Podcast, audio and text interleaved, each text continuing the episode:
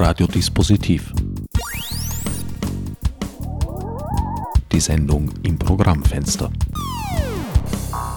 Willkommen bei Radiodispositiv. An den Mikrofonen begrüßen euch diesmal meine Studiogäste Tanja Fachertaler und Hannes Stummer sowie der unerlässliche Herbert Gnauer. Tanja, Hannes, ihr seid beide Teil des Teams von Epicenter Works, einer Bürgerrechts-NGO, spezialisiert auf den digitalen Bereich, würde ich mal sagen. Eure Hintergründe sind recht unterschiedlich. Du, Tanja, bist Juristin. Was hat dich zu Epicenter Works und den, naja, sagen wir mal, netzpolitischen und digitalen Themen geführt? Was hat mich zu Epicenter Works geführt? Das ist ein bisschen ein weiterer Weg. Ich glaube, ich muss etwas ausholen. Also ich bin Juristin von meiner Grundausbildung. Das ist richtig. Ähm, allerdings würde ich jetzt nicht sagen klassisch juristisch, sondern eher sehr stark mit ähm, Schwerpunkt Grund- und Menschenrecht. Also ich habe dazu auch ein Studium, ein, ein Zusatzstudium dann gemacht und habe ähm, einige Jahre auch ähm, Ausla im Ausland, in Brüssel, ähm, für Menschenrechts-NGOs gearbeitet und habe dort eben schon mal so ein bisschen den Betrieb kennengelernt, wie es funktioniert. Also Kampagnen, Menschenrechtskampagnen funktionieren oder wie äh, beispielsweise jetzt Gesetzesstellungnahmen bearbeitet werden, analysiert werden, ähm, wie Stellungnahmen dazu dann abgegeben werden, ähm, auch eben auf europäischem Niveau und so weiter. Ähm, und habe da Blut geleckt und begonnen, dieses Thema einfach ja, so, so total für mich zu entdecken. Und jetzt Menschenrechte so im großen und breiten Sinn, weil die Themen, mit denen ich mich dort befasst habe, einfach ganz andere waren, als sie, als sie aktuell bei Epicenter sind. Aber ähm, so von der Grundauslegung, von der Grundausrichtung hat sich, hat sich das sehr gut gedeckt mit dem, was ich heute mache. Und als ich dann zurückgekommen bin nach Österreich, ähm, gab es einen kleinen kurzen Zwischenstopp in der Anwaltei und ähm, ich habe dann sehr bald gespürt, dass ich eigentlich doch in den zivilgesellschaftlichen Bereich zurück möchte und ähm, für eine NGO tätig sein möchte. Und Epicenter Works ähm, war mir längere Zeit schon ein Begriff natürlich auch, weil es ähm, medial ähm, sehr stark präsent war immer wieder und ich das auch im Ausland immer mitverfolgt habe natürlich auch und mich dann begonnen habe mal zu, damit zu befassen, was dann eigentlich für Themen behandelt werden dabei. Und ähm, wie es der Zufall so wollte, wurde dann eine Policy, ein Policy Advisor gesucht. Ähm, und ich habe mir gedacht, ja, ich probiere es halt einfach mal und, und wäre ganz gern äh, Mitglied dieses Teams, auch weil die Themen, also gerade wenn es um staatliche Überwachungsmechanismen ähm, und, und ähm, äh, Kompetenzen geht, mir natürlich auch ein, ein, ein Anliegen sind. Ich muss dazu sagen, ich komme jetzt nicht klassisch aus der Tech-Ecke, auch nicht klassisch jetzt aus dem Datenschutzbereich, sondern wie gesagt sehr breit aus dem Menschenrechts, ähm, aus der Menschenrechtsecke, wenn man das so sagen kann. Ähm, und ja, es hat tatsächlich funktioniert. Ich habe mich sehr gefreut. Ich bin sehr glücklich, ähm, mit äh, ein Teil des Teams zu sein. Policy Advisor heißt eigentlich, dass du, naja, auch Richtungen vorgibst. Ja, also äh, wir analysieren, wie gesagt, wir sind tätig auf österreichischem Niveau, aber auch eben auf EU-Ebene und wir analysieren, wir beobachten sehr genau äh, die politische Diskussion rund jetzt um, ich sage mal, digitale Themen im Allgemeinen, ähm, sehen das natürlich aus einer stark grundrechtsbezogenen ähm, Ecke und äh, verfolgen das genau, versuchen äh, da ein bisschen auch auf die Finger zu schauen, also den, den, den Mächtigen unter Anführungszeichen auf die Finger zu schauen, den Entscheidungsträgern und ähm, da Vorschläge zu machen, einzugreifen, zu versuchen, wo wir Grundrechte in Gefahr sehen. Und du nimmst juristische Begutachtungen vor von Gesetzesentwürfen und ähnlichen So Texten. ist es, ja. Das ist Teil unserer Arbeit. Also wir sind mittlerweile im Policy-Team zu dritt. Wir haben unseren ja, bekannten Geschäftsführer, den Thomas Lohniger, wir haben mich und auch eine neue, also eine neue Mitarbeiterin jetzt seit ein paar Monaten, die Maria Lohninger, äh, die Maria Lohmann, Entschuldigung, und ähnlicher Name. Und ähm, wir zu dritt haben die ähm, Aufgabe, dass wir die unterschiedlichen Themen, die so aufs Tapet kommen, analysieren, Gesetzestexte analysieren natürlich dann auch und zu schauen, wo es Verbesserungen, wo es Verbesserungen bedarf, natürlich die dringend sind und natürlich ähm, konkrete Vorschläge zu machen. Wir arbeiten Stellungnahmen aus, bringen die dann ein, ähm, sowohl hier im Parlament als eben auch in Brüssel bei den dortigen Entscheidungsträgern und versuchen natürlich da den, den Diskurs in eine grundrechtsfreundliche Richtung mitzugestalten. Maria Lohmann ist auch eine Juristin? Maria Lohmann ist auch eine Juristin, ja, das ist eine Kollegin, die aus Deutschland kommt, die in Deutschland studiert hat, aber auch Berufserfahrung in Österreich hat, auch mit österreichischem Recht hat und die ja unser, unser jüngstes Teammitglied jetzt ist, unser neuestes Teammitglied ist. Und zur europäischen Ebene kommt ja demnächst auch noch die Ebene der UNO dazu, wie äh, ich erfahren habe. Aber dazu werden wir noch kommen. Genau so ist es. Hannes, du hast einen etwas anderen Hintergrund. Du kommst eigentlich von der Philosophie und Linguistik. Wie, ja, genau. Wie führt da der Weg zu Epicenter und den Themen, die damit verbunden sind? Genau, also mein Hintergrund ist auch ähnlich wie bei der Tanja ein recht breiter und in der Grundausbildung auch nicht unbedingt auf diese digitalen Themen fokussiert. Also ich habe, wie gesagt, äh, Philosophie studiert und Linguistik und dabei hat mir immer sehr gut gefallen, dass es eben so breit ist, dass es ein Werkzeug bietet, vor allem die Philosophie, äh, Themen aus verschiedenen Perspektiven zu betrachten und ähm, auch Lösungsansätze und Argumente aus verschiedenen Perspektiven in verschiedenem Licht zu finden. Und ja, ich habe dann durch das viele Lesen und Schreiben ähm, irgendwann gemerkt, es braucht irgendwie mehr Praxisbezug. Das ist alles schön und gut und macht Spaß, aber ja, mir hat so der, der Kontext und, und der Bezug zur echten Welt gefehlt. Ich habe dann zwischenzeitlich versucht, ähm, mir da Abhilfe zu schaffen mit Tontechnik. Also es war ein kurzer Ausflug in eine ganz andere Richtung. Ähm, hat auch Spaß gemacht. Ich habe dann aber gemerkt, es brennt mir eigentlich was anderes unter den Nägeln. Also Musik ist natürlich eine super Sache. Es ist wichtig, dass es Menschen gibt, die sich dafür einsetzen.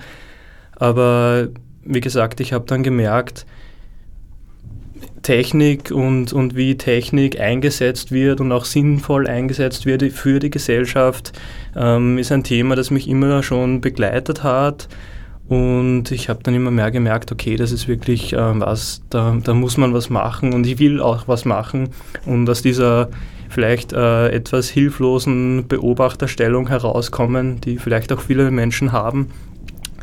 Und ja, auch wie es der Zufall so wollte, war dann bei Epicenter Works als Communications Manager eine Stelle ausgeschrieben.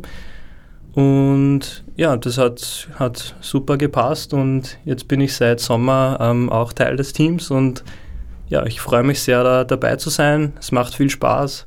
Ich Habe in diesem halben Jahr sehr viel gelernt und ja, war eine eben durch den, über den Umweg von Philosophie über Tontechnik bin ich jetzt, glaube ich, an einem in einem, auf einem guten Weg und ja, macht Spaß, im Team zusammenzuarbeiten. Ich sehe da einen ganz allgemeinen Trend hin zur praktischen Philosophie, zur praktischen Anwendung der Philosophie und ihrer ja, Instrumente und Ideenansätze. Ich denke da auch an Alfred Pfabigan oder Liz Hirn. Aber du bist sozusagen noch einen Schritt weiter gegangen in der praktischen Anwendung. genau, ja. Du bist Communication Manager. Das äh, ja, erklärt sich gewisserweise von selbst. Du machst die Message Control nach außen. Genau, so kann man in gewisser Weise sagen. Ich meine, es ist bei uns so, ähm, Policy und Kommunikation arbeitet sehr eng zusammen und weil es natürlich auch zusammenhängt. Es, man schaut dann, okay, welche, welche Position bezieht der Verein als Ganzes, auf der Policy-Seite natürlich, was sind die nötigen Schritte und das muss natürlich dann auch so kommuniziert werden. Also wir arbeiten da sehr eng im Team zusammen.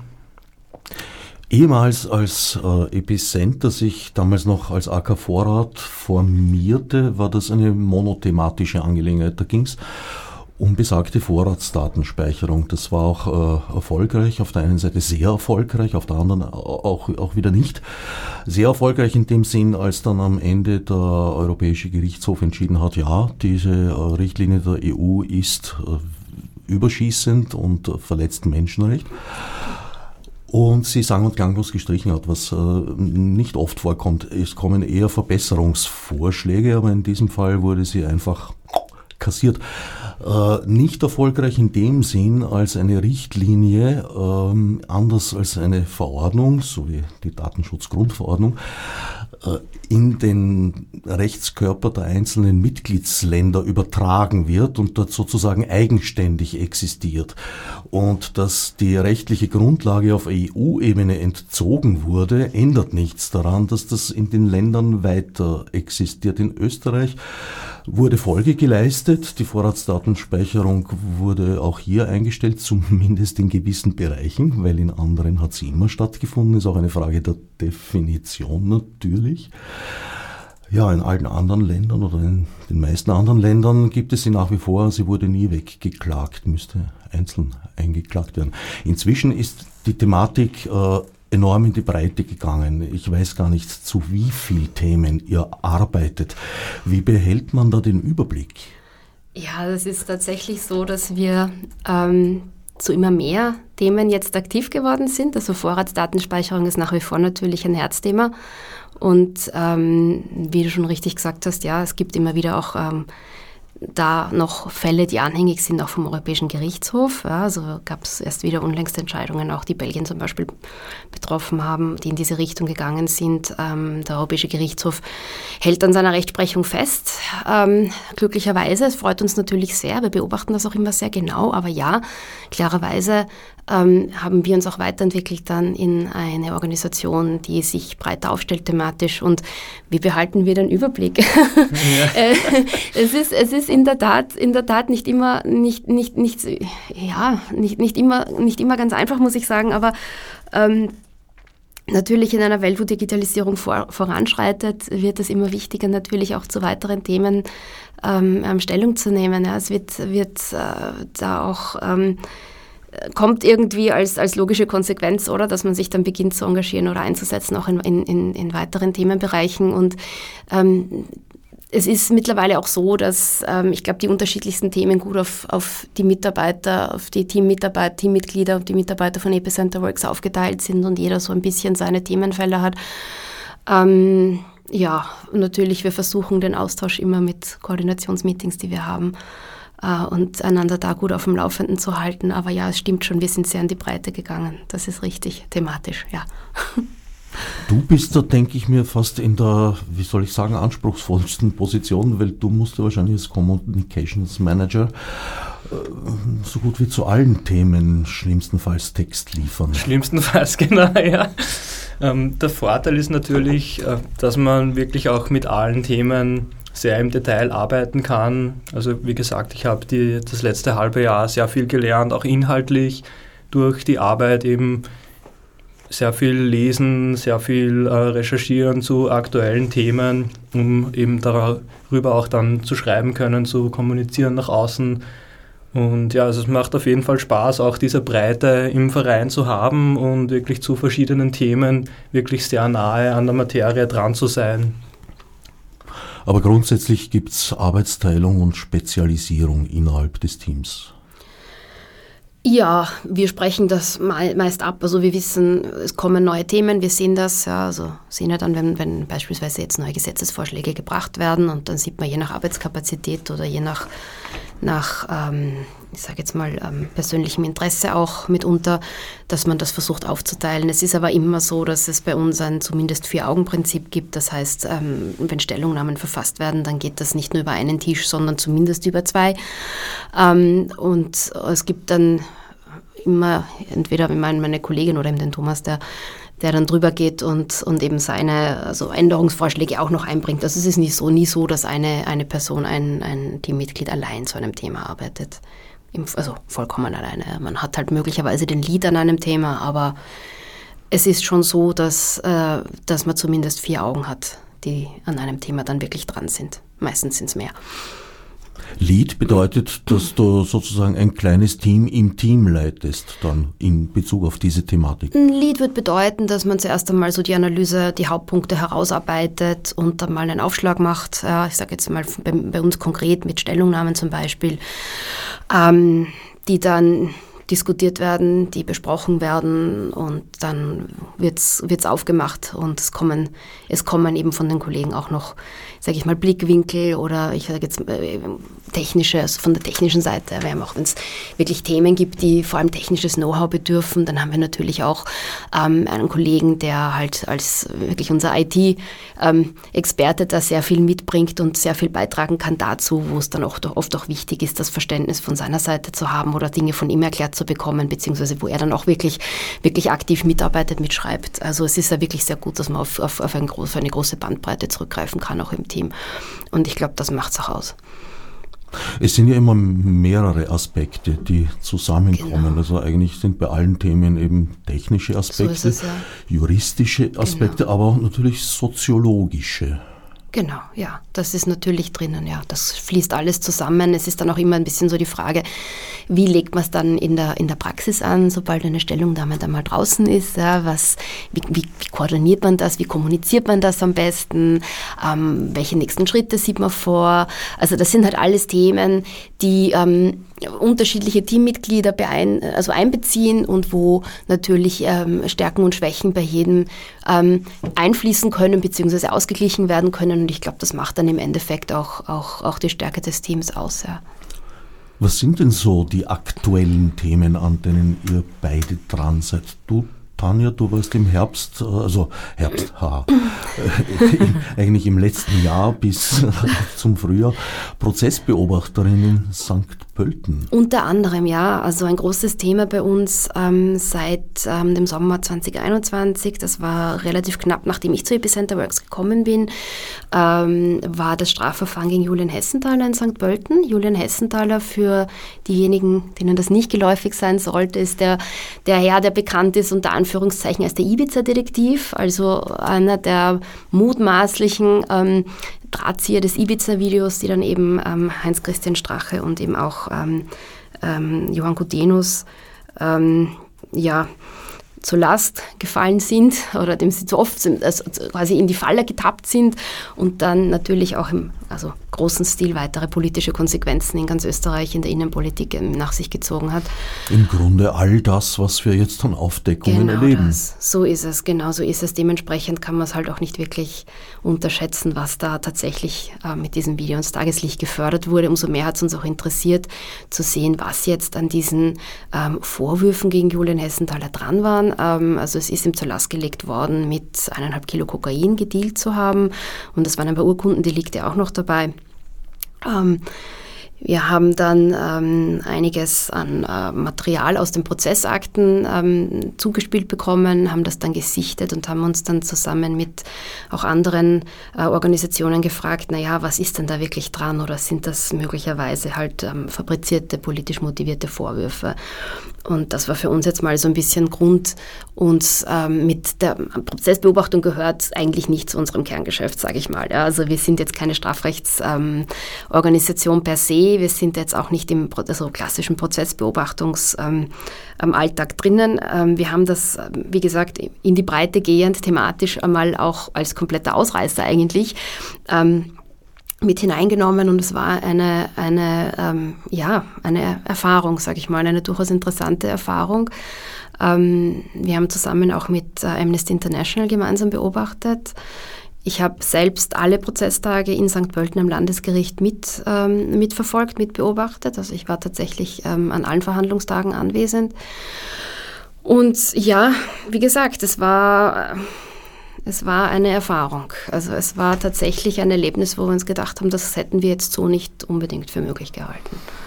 Die Erfahrung beinhaltet einige Besonderheiten. Die erste ist schon mal aus meiner Sicht, dass in dieser berühmten Soko-Tape äh, sehr viele Beamten und Beamtinnen äh, mit der Ausforschung des Urhebers, der Urheberin beschäftigt waren und sehr wenige eigentlich mit dem Inhalt.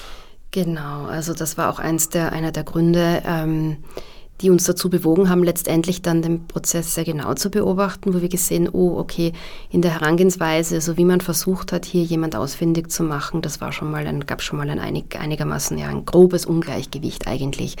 Jetzt möchte ich zu allem, was ich jetzt in in den weiteren Minuten sagt, natürlich vorausschicken, natürlich, ja, Gerichtsurteile sind zu respektieren, daran besteht kein Zweifel. Das tun wir auch. Ähm, aber natürlich, es war im Endeffekt dann eine Gerichtsentscheidung, wo wir ähm, uns einmal ungläubig angeschaut haben. Ja, also der Schuldspruch dann war etwas, ähm, vor allem mit dem Ausmaß der Strafe von äh, dreieinhalb Jahren, die wir so nicht erwartet hätten. Ist das üblich im, im äh, Drogenbereich, Drogendelikt? Naja, die Frage war vor allem halt natürlich, wie auf, ähm, auf die Beweise eingegangen wurde oder wie diese gewichtet wurden. Man muss sich vorstellen, es war ein Strafverfahren, in dem es keinen Sachbeweis gab. Das heißt, die einzigen Beweise, die es gab, waren Zeugenaussagen. Also es gab jetzt weder, es gab nichts Handfestes, es gab nicht die besagte Drogenpresse, von der da immer die Rede war, weil die wurde vergessen zu beschlagnahmen. Also es waren einige, einige Dinge, wo wir uns ähm, ich sage jetzt mal wieder, ungläubig angeschaut haben und uns gedacht, das darf nicht wahr sein. Ja. Ähm, es gab zwei Hauptbelastungszeugen, die einander widersprochen haben, die auch in sich selbst nicht konsistent waren in ihren Aussagen. Ähm, und wenn man dann in der Urteilsbegründung hört, naja, es ist ja gerade eben diese Widersprüchlichkeit, die im Drogenmilieu halt wohl üblich sein müsste, weil die Leute ja ähm, nicht ganz nicht mehr ganz ähm, ihre Wahrnehmung, voll ihrer Wahrnehmungsfähigkeiten waren und allein die Tatsache, dass sie einander so widersprochen hätten, würde bedeuten, dass sie, dass sie, dass sie eben nicht gemeinsame Sache gemacht hätten und es kein abgekartetes Spiel gewesen ist. Eine seltene Eine Interpretation, seltene Interpretation sage ich mal. Ja. Na gut, auch für Richter und ihre Urteile gilt die Unschuldsvermutung. So ist es, ja. Wie gesagt, wir müssen es wohl respektieren, wir müssen es so hinnehmen, wie es ist. Allerdings, es gab dann natürlich auch Versuche, ähm, durch die Verteidiger von Julian Hessenthaler natürlich in der Instanz gegen das Urteil vorzugehen. Es gab Nichtigkeitsbeschwerde, die ist vom obersten Gerichtshof äh, zurückgewiesen worden. Aktuell ist eine äh, Beschwerde beim Europäischen Gerichtshof für Menschenrechte anhängig.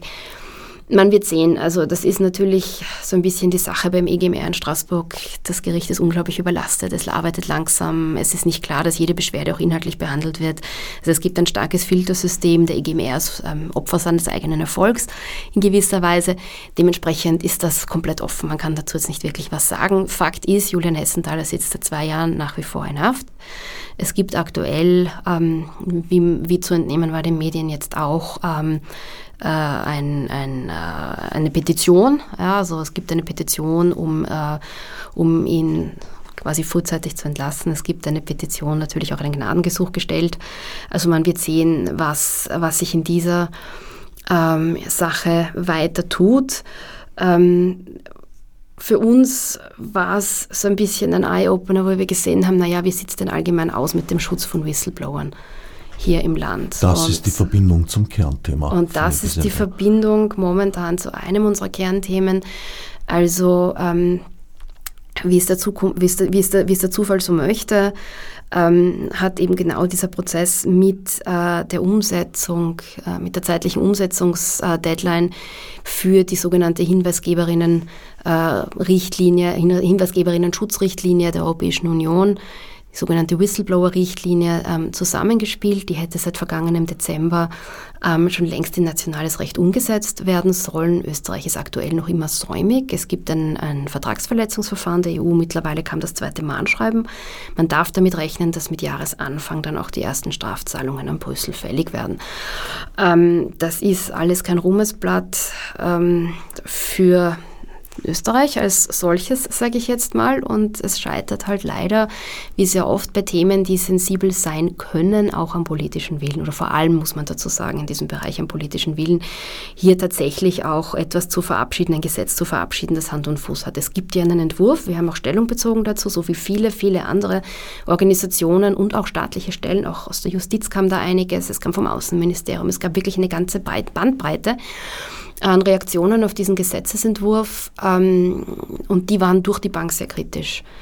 Ähm, also negativ. Sehr negativ in diesem Sinn, muss man sagen, sehr negativ. Ähm, warum? Man hatte zwei Jahre Zeit, die Richtlinie umzusetzen und man hat, man hat nichts weiter, sage ich mal, geschafft, ja, als eine sehr am Text der Richtlinie orientierte Umsetzung. Ja? Also sehr eine, eine, eine Copy-Paste-Exercise eigentlich, äh, ähm, diese Richtlinie zu schaffen. Warum ist das in dem Fall kritisch? Man hat da wirklich ähm, verabsäumt, über die Richtlinie hinauszugehen. Die Richtlinie gibt die Möglichkeiten ähm, und die sollten auch wahrgenommen werden, weil ansonsten ja ähm, ganz wesentliche Themen, Rechtsbereiche auch außen vor gelassen werden und nur ein kleiner Bereich an Rechtsbereichen tatsächlich auch vom Hinweisgeberinnenschutz profitieren würde. Und das ist nicht wirklich der Rechtssicherheit zuträglich. Wobei die Richtlinie selbst ja schon nicht gerade als Geniestreich der Logistik gilt. Nein, also die Richtlinie hat die Schwierigkeit natürlich, dass aufgrund, ähm, aufgrund der eingeschränkten Kompetenz der Europäischen Union natürlich nur gewisse Themenbereiche einbezogen werden konnten. Also die EU kann da nicht umfassender Recht setzen, aber es gibt die Möglichkeit, und die ist auch explizit drin festgehalten, wo es heißt, es ist den Mitgliedstaaten unbenommen darüber hinauszugehen über diese, diesen engen Anwendungsbereich. Ja. Und es gibt diese Möglichkeit an zahlreichen Stellen in der Richtlinie. Leider wird davon nicht Gebrauch gemacht. Und leider ist das nach wie vor so ein Hin- und Hergezerre. Ähm, Im Endeffekt würde man das Gesetz so verabschieden, wie es in Begutachtung gegangen wäre, dann, äh, ja, dann wäre es das Papier nicht wert, auf dem es steht. Das würde, würde nur sehr eingeschränkt tatsächlich auch äh, Hinweisgebern Schutz bieten. Große Themenbereiche wie etwa strafrechtliche Aspekte werden komplett außen vor gelassen ähm, arbeitsrechtliche Aspekte genauso, Diskriminierungsfragen. Das alles ist nicht einbezogen und es ist unmöglich für einen normalen, sage ich, Bürger, eine normale Bürgerin, die im Arbeitsbereich Missstände wahrnimmt, die dann auch tatsächlich einordnen zu können, ob sie jetzt dann eigentlich Schutz auslesen lösen würden oder nicht. Fällt jetzt das, was ich wahrgenommen habe in meinem Arbeitsalltag, was ich eigentlich als groben Missstand sehen würde, tatsächlich in den Anwendungsbereichen hätte ich jetzt eigentlich auch tatsächlich Schutz, würde, würde ich geschützt werden vor einer willkürlichen Kündigung beispielsweise jetzt. Nur weil ich Dinge sehe und auch den Mund aufmache, ähm, die nicht in Ordnung sind, sage ich jetzt mal sehr grob und flapsig gesprochen. Und im Moment ist das halt einfach nicht der Fall und es ist, äh, es ist, leider, es ist leider ein Trauerspiel.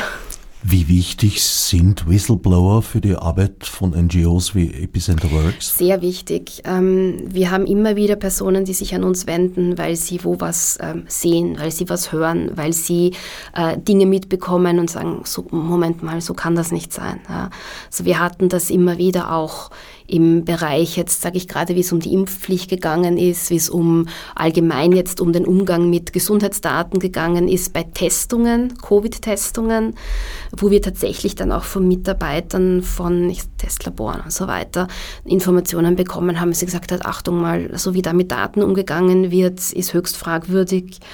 Und ähm, wir haben diese Themen dann auch publik gemacht. Also wir hatten mehrere Fälle, mehrere solche Anlassfälle, die tatsächlich Sorge zum Umgang mit Gesundheitsdaten, mit hochsensiblen Daten, muss man sagen, ähm, geben. Ja. Einer der springenden Punkte, wenn ich mich recht erinnere, waren äh, Sammelaccounts, die mehr, von mehreren Mitarbeitern und Mitarbeiterinnen genutzt werden, genau. die teilweise auch weit über ihre Tätigkeit hinaus, die dann schon genau. beendet war, immer noch Zugriff hatten auf genau. sehr sensible Daten genau. und durchaus nicht nur in Zusammenhang mit Covid. Genau so ist es. Also tatsächlich halt auch Einblick hatten in diverse Gesundheitsdaten, die es eben gab. Also alles Mögliche, was da im epidemiologischen Melderegister gespeichert war.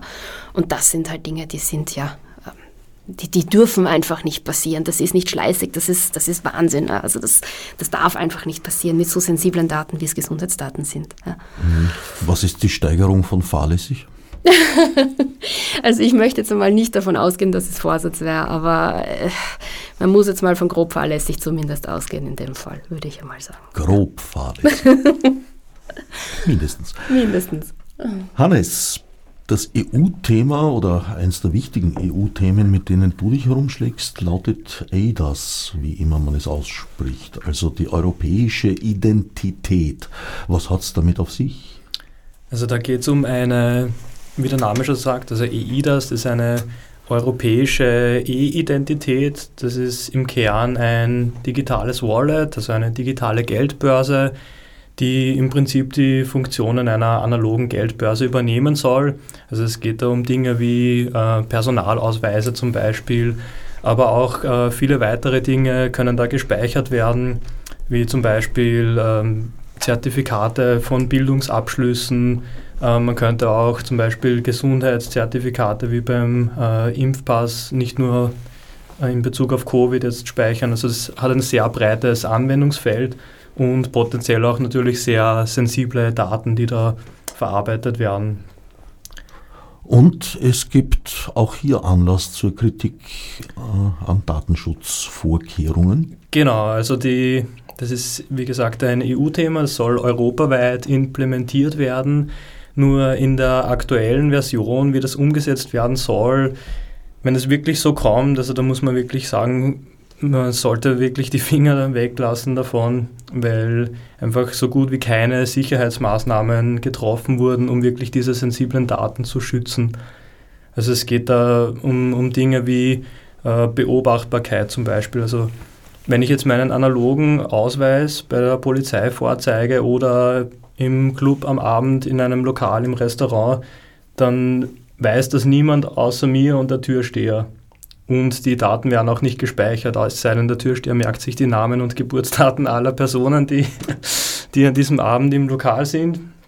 Wenn es jetzt aber in digitaler Form vorhanden ist, ist es theoretisch sehr einfach, das an zentraler Stelle zu speichern und auch nachzuverfolgen. Also je nach technischer Umsetzung gibt es dann ein Problem, wenn es wirklich ähm, jede Überprüfung über eine zentrale Stelle laufen würde, dann könnte von dieser zentralen Stelle aus nachverfolgt werden, wer ist wann in welchem Lokal, also wer hat wann wo sein Alter nachgewiesen zum Beispiel, wer hat wann wo Zigaretten gekauft, all diese Dinge. Und da muss auf jeden Fall schon rein technisch sichergestellt werden, dass das nicht möglich ist, da äh, überhaupt diese Daten zu erheben. Der Türsteher, das Türsteherbeispiel bezieht sich jetzt nicht nur auf äh, Covid-Zutritt, sondern eben auch auf Alterskontrollen. Das heißt, alle Menschen, die ein bisschen jünger ausschauen und in der Disco rein wollen, äh, ja, das wird dann erfasst. Genau, das wird erfasst und würde dann auch ähm, so zentral im schlimmsten Fall äh, verfolgbar sein. Mhm. Und es geht dann natürlich auch äh, noch viel weiter. Also die, diese Regelung wird, so wie es jetzt vorgesehen ist, verpflichtend werden, nicht nur für ähm, E-Government-Dienste, also so digitales Amt und so weiter, sondern auch für privatwirtschaftliche Anwendungen, also sei es jetzt ähm, zum Beispiel, äh, von, dass ich mich bei Google mit diesem europäischen Wallet anmelden kann, könnte man jetzt sagen, ja, auch äh, problematisch. Ich meine, Google hat natürlich auch ein Interesse an solchen äh, Identifikations- und Authentifikationssystemen. Von daher muss man sagen, es ist auf jeden Fall gut, dass die EU hier vorgreift und wirklich ein, ein hoffentlich noch vernünftiges ähm, System vorbereitet. Also ich sehe das gut, dass es in den, auf jeden Fall besser aufgehoben in den Händen der EU als in den Händen von Facebook und Google. Ähm, aber ja, es birgt natürlich durch den breiten Anwendungsbereich auch da ein Risiko, weil also ein, ein äh, sehr markanter Punkt ist zum Beispiel ein, der sogenannte Unique Identifier. Also da geht es um eine, eine Erkennung, die jedem Nutzer, jeder Nutzerin zugewiesen wird, womöglich. Also so wie es jetzt ausschaut, ist das sehr stark der Fall. Und anhand dieser Erkennung bin ich dann als Nutzer, als Nutzerin ähm, eindeutig identifizierbar und es kann sehr leicht auch dann festgestellt werden, ähm, wo habe ich meine zum Beispiel Daten eingereicht, um eine Versicherung abzuschließen, eine Lebensversicherung, Unfallversicherung, wo habe ich mich bei in welchem sozialen Netzwerk angemeldet. Und je allgemeiner eben diese, diese Kennung verfügbar ist, ähm, also wenn es zum Beispiel eine, eine globale Kennung gibt, dass wirklich ähm, nur ich mit einer einzigen Nummer identifizierbar bin, dann wäre zum Beispiel durch eine Zusammenführung von Datensätzen es möglich, ähm, da ein sehr genaues Profil von mir selbst jetzt ähm, zusammenzustellen. Das klingt nach einem Albtraum, den Aldous Huxley gemeinsam mit George Orwell entwickelt hat. ja, es ist tatsächlich leider so, ja. Und in welchem Status befindet sich dieses Vorhaben? Naja, es ist zum Glück noch, ähm, noch nicht ganz fertig verhandelt. Also der Rat der Europäischen Union hat jetzt einmal seine erste Version, ähm, also diese ersten Version zugestimmt. Das ist eben die sehr problematische Version, von der wir gerade sprechen. Also wenn das so bleibt, dann, dann darf das auf keinen Fall so umgesetzt werden. Ähm, die Hoffnung liegt auf jeden Fall noch beim Parlament, das ja prinzipiell eher dazu tendiert, grundrechtsfreundlicher zu sein Ähm, wir sind da auch äh, als, als Verein sehr nahe dran. Es wurden schon einige Änderungsvorschläge von uns oder ein, der Großteil eigentlich der Änderungsvorschläge wurde angenommen im Parlament.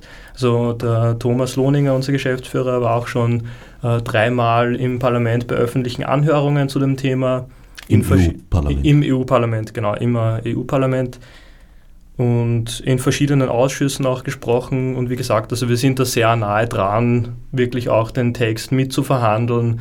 Und dort liegt jetzt auch die Hoffnung, dass das wirklich noch, dass diese Sicherheitsmaßnahmen doch noch eingezogen werden, sodass das auch wirklich verwendet werden kann.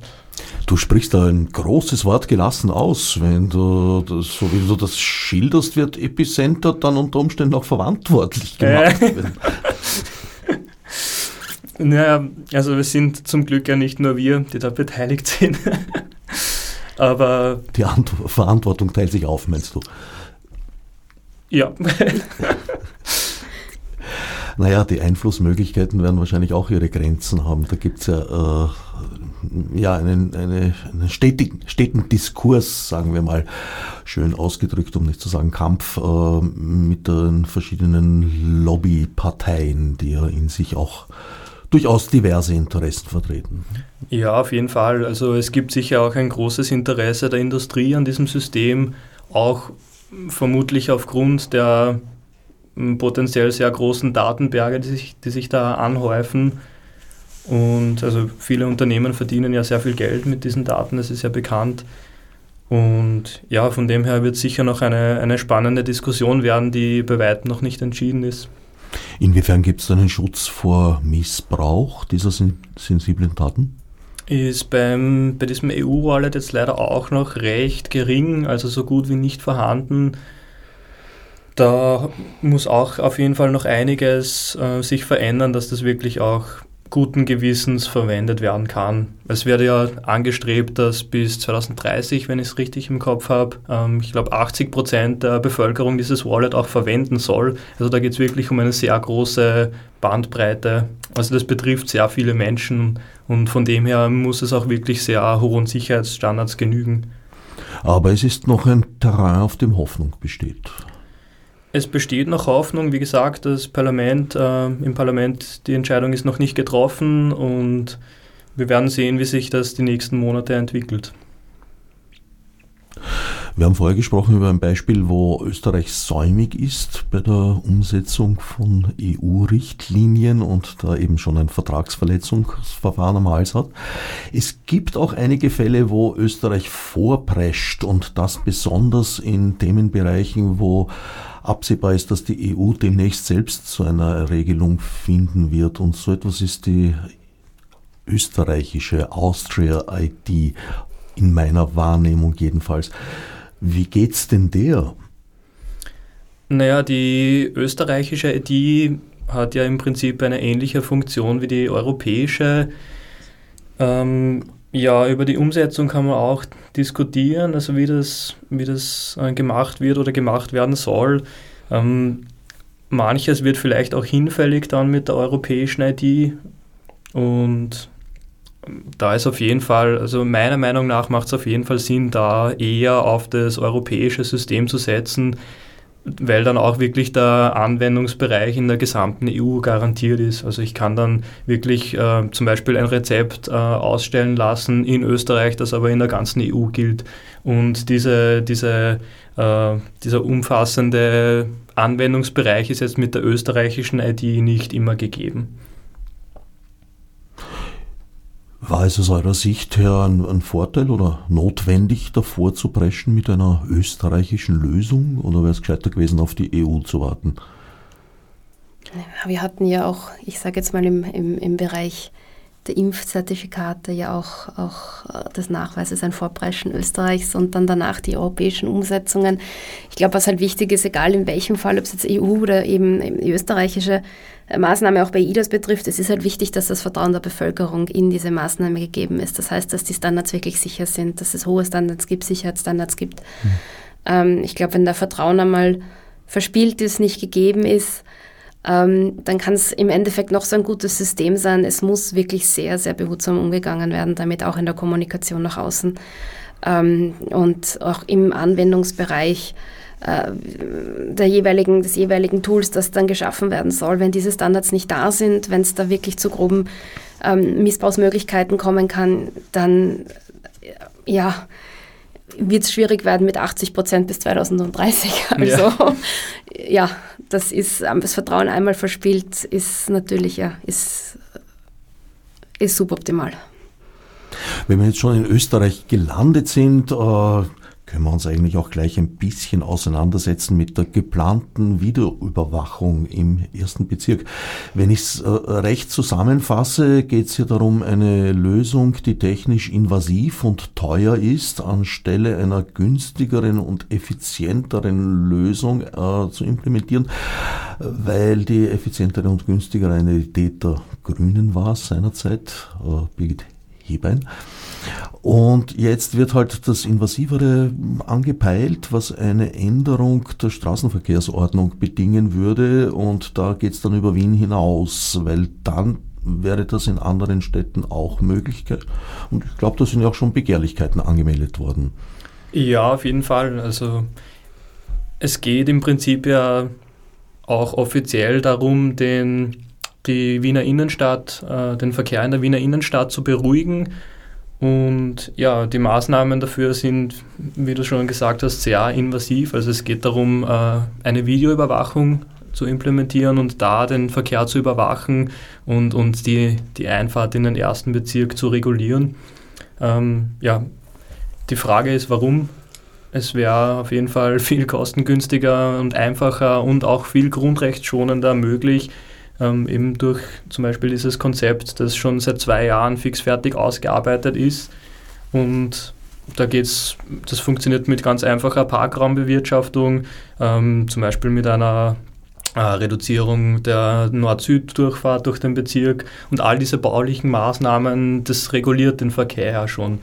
Und das Absurde ist, dass jetzt äh, aktuell diskutiert wird, auch dieses Ziel zu erreichen, aber mit dem zusätzlichen Schritt davor noch die Videoüberwachung äh, einzuführen und dann den durch die Videoüberwachung äh, reduzierten Verkehr und den frei gewordenen Platz dann im Nachhinein die Stadt zu begrünen. Obwohl man das einfach vorher schon machen könnte. Also man könnte ja gleich die Stadt begrünen und würde sich die Videoüberwachung einfach sparen. Was sind denn so die Kritikpunkte? Weil ich denke mir, da steht dann ein ziemlich komplexes System dahinter. Es genügt ja bei der Videoüberwachung nicht jetzt das Fahrzeug bei der Einfahrt einfach zu erfassen und bei der Ausfahrt auch wieder, sondern man muss ja feststellen, ist dieses Fahrzeug vielleicht berechtigt gewesen? ständig berechtigt oder durch ein gewisses Verhalten innerhalb des ersten Bezirks, was wieder eigentlich ein Tracing, äh, ein mehr oder minder dichtmaschiges, engmaschiges Genau, also die, es, es, müsste natürlich ähm, sehr genau kontrolliert werden. Es gibt auch etliche Ausnahmen, wo man auch diskutieren kann, ähm, wie, wie sinnvoll das dann noch ist, äh, so das umzusetzen.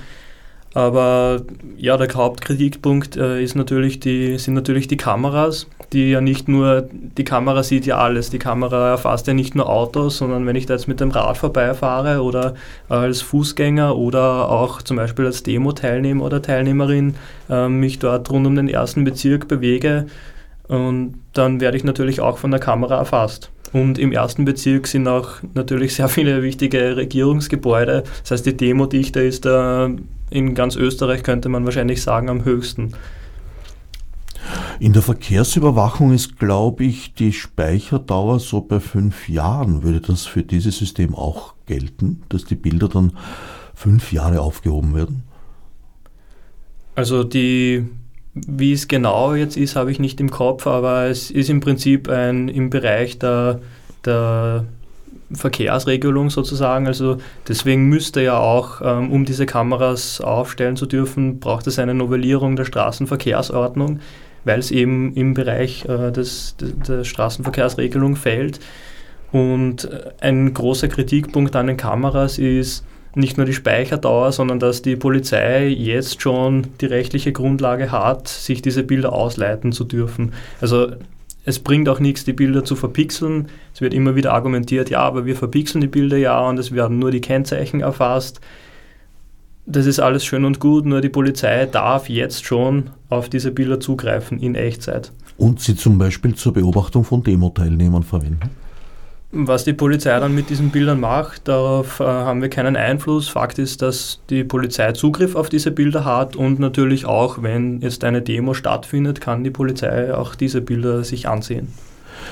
Hier ist der Status aber nach wie vor noch im Projektbereich. Genau, das ist zum Glück noch im Projektbereich. Da müsste die äh, Verkehrsministerin Gewessler natürlich die, die Straßenverkehrsordnung novellieren. Ist zum Glück noch nicht passiert.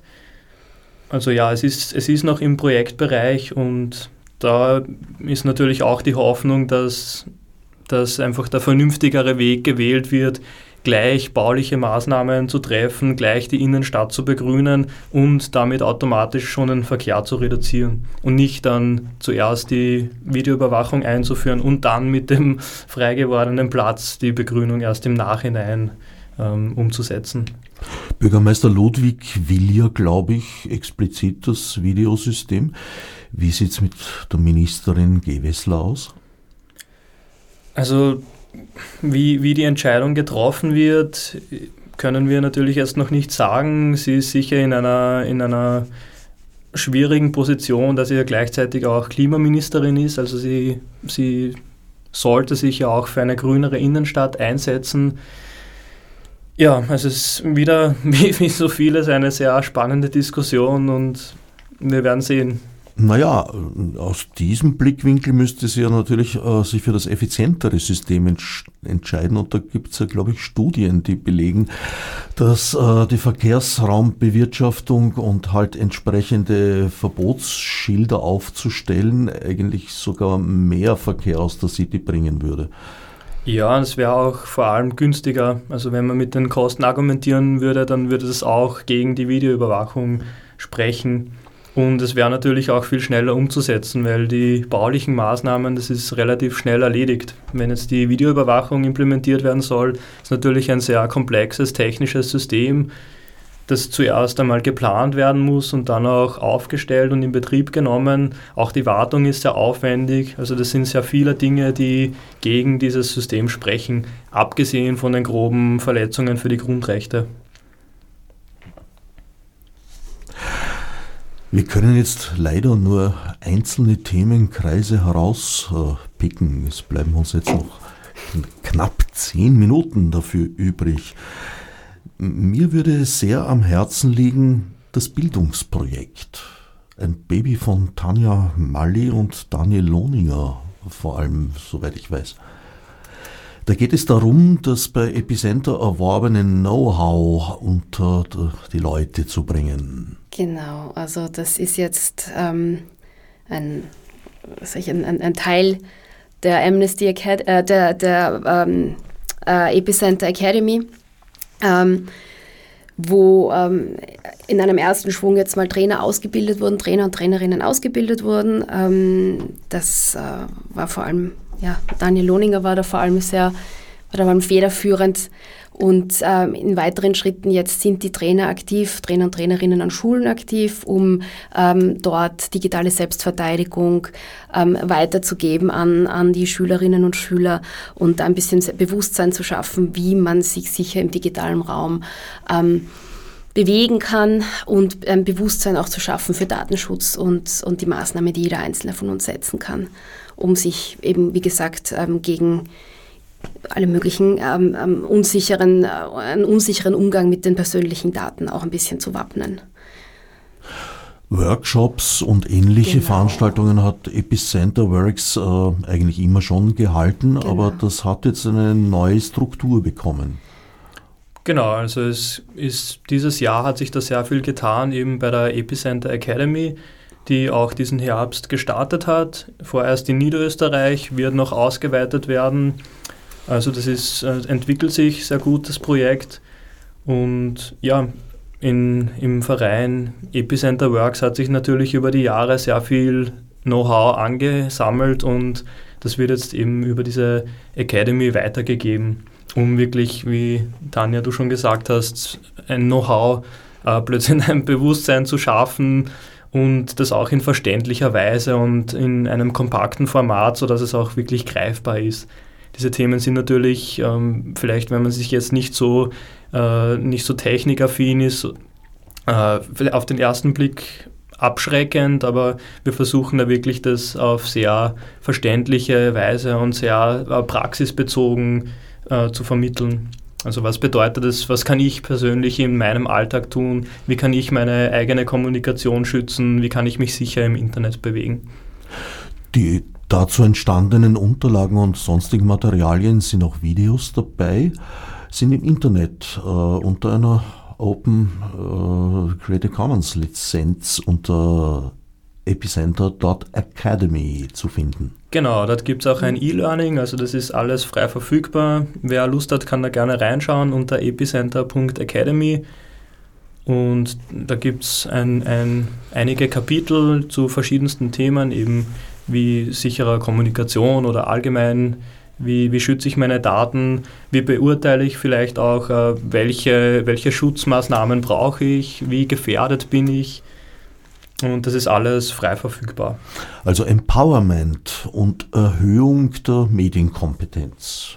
Genau, so kann man es gut zusammenfassen. Wie ist das Echo? Wie wird das angenommen?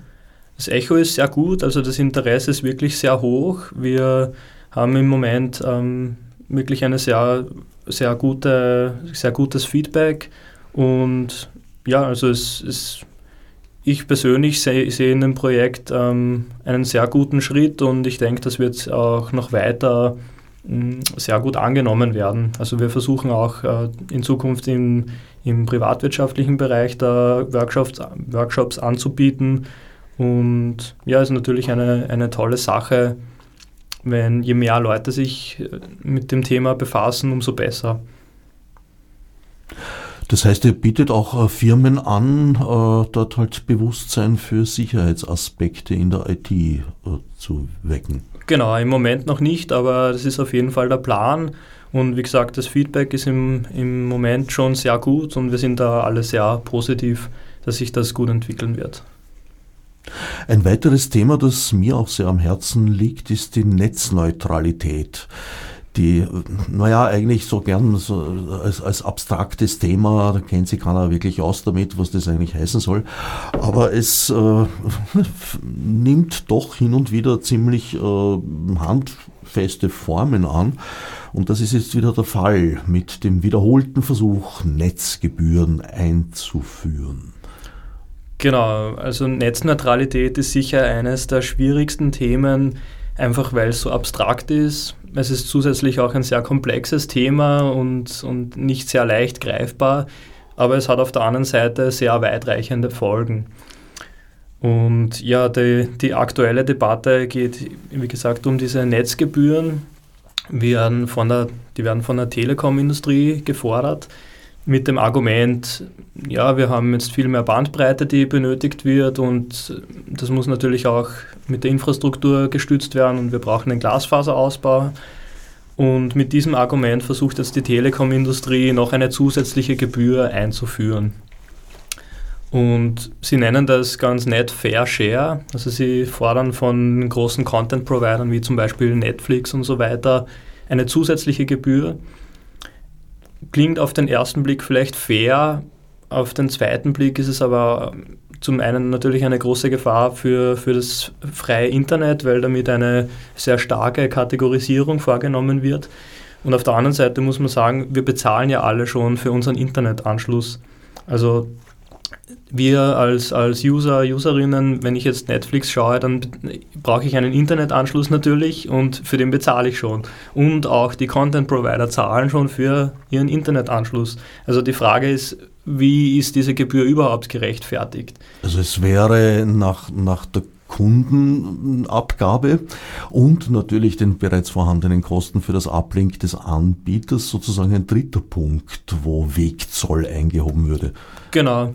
Und das Absurde ist, die, die Telekom-Industrie argumentiert mit dem Ausbau der Netze. Ähm, allerdings ist bekannt, dass das Geld gar nicht das Problem ist beim Ausbau, sondern dass es vielmehr an Tiefbaukapazitäten scheitert und sie wollen das Geld auch nicht zweck, zweck widmen. Das heißt, die Strabag hat zu wenig Bohrmaschinen. Genau, könnte man sagen, ja. Interessant.